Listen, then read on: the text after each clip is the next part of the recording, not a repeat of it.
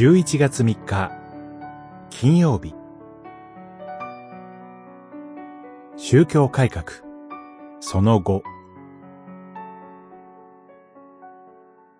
聖書のみ。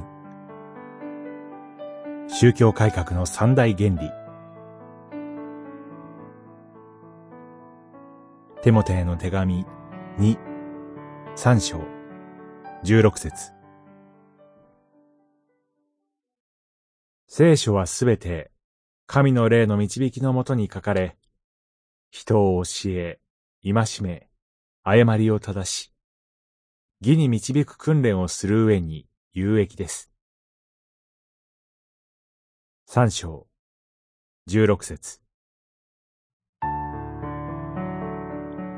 宗教改革の三大原理のうちで、最も基本的なものは、と問われると、私は、聖書のみを挙げたいと思います。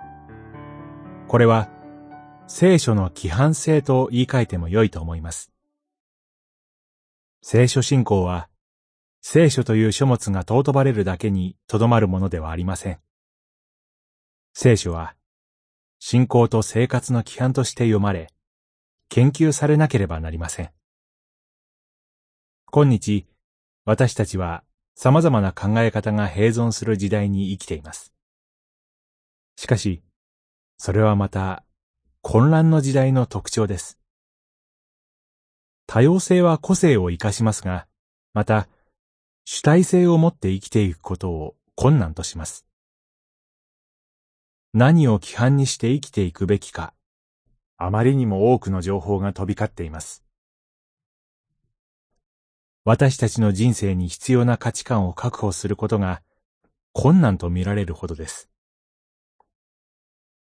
このような時代に私たちは神の言葉であり、神の意志を明確に語る聖書を取り戻していく必要があります。聖書こそ、この時代、いかに生きるかを示す貴重な価値ある書物です。教会は講談から聖書を教えています。それが説教です。また、聖書について書かれてある書物から多くを学ぶことが求められています。信徒の聖書に対する研究熱心は日本のキリスト教会の良き伝統でした。聖書から絶えず神の御心を汲み取るという作業こそ、宗教改革の原点であり、私たちの道しるべです。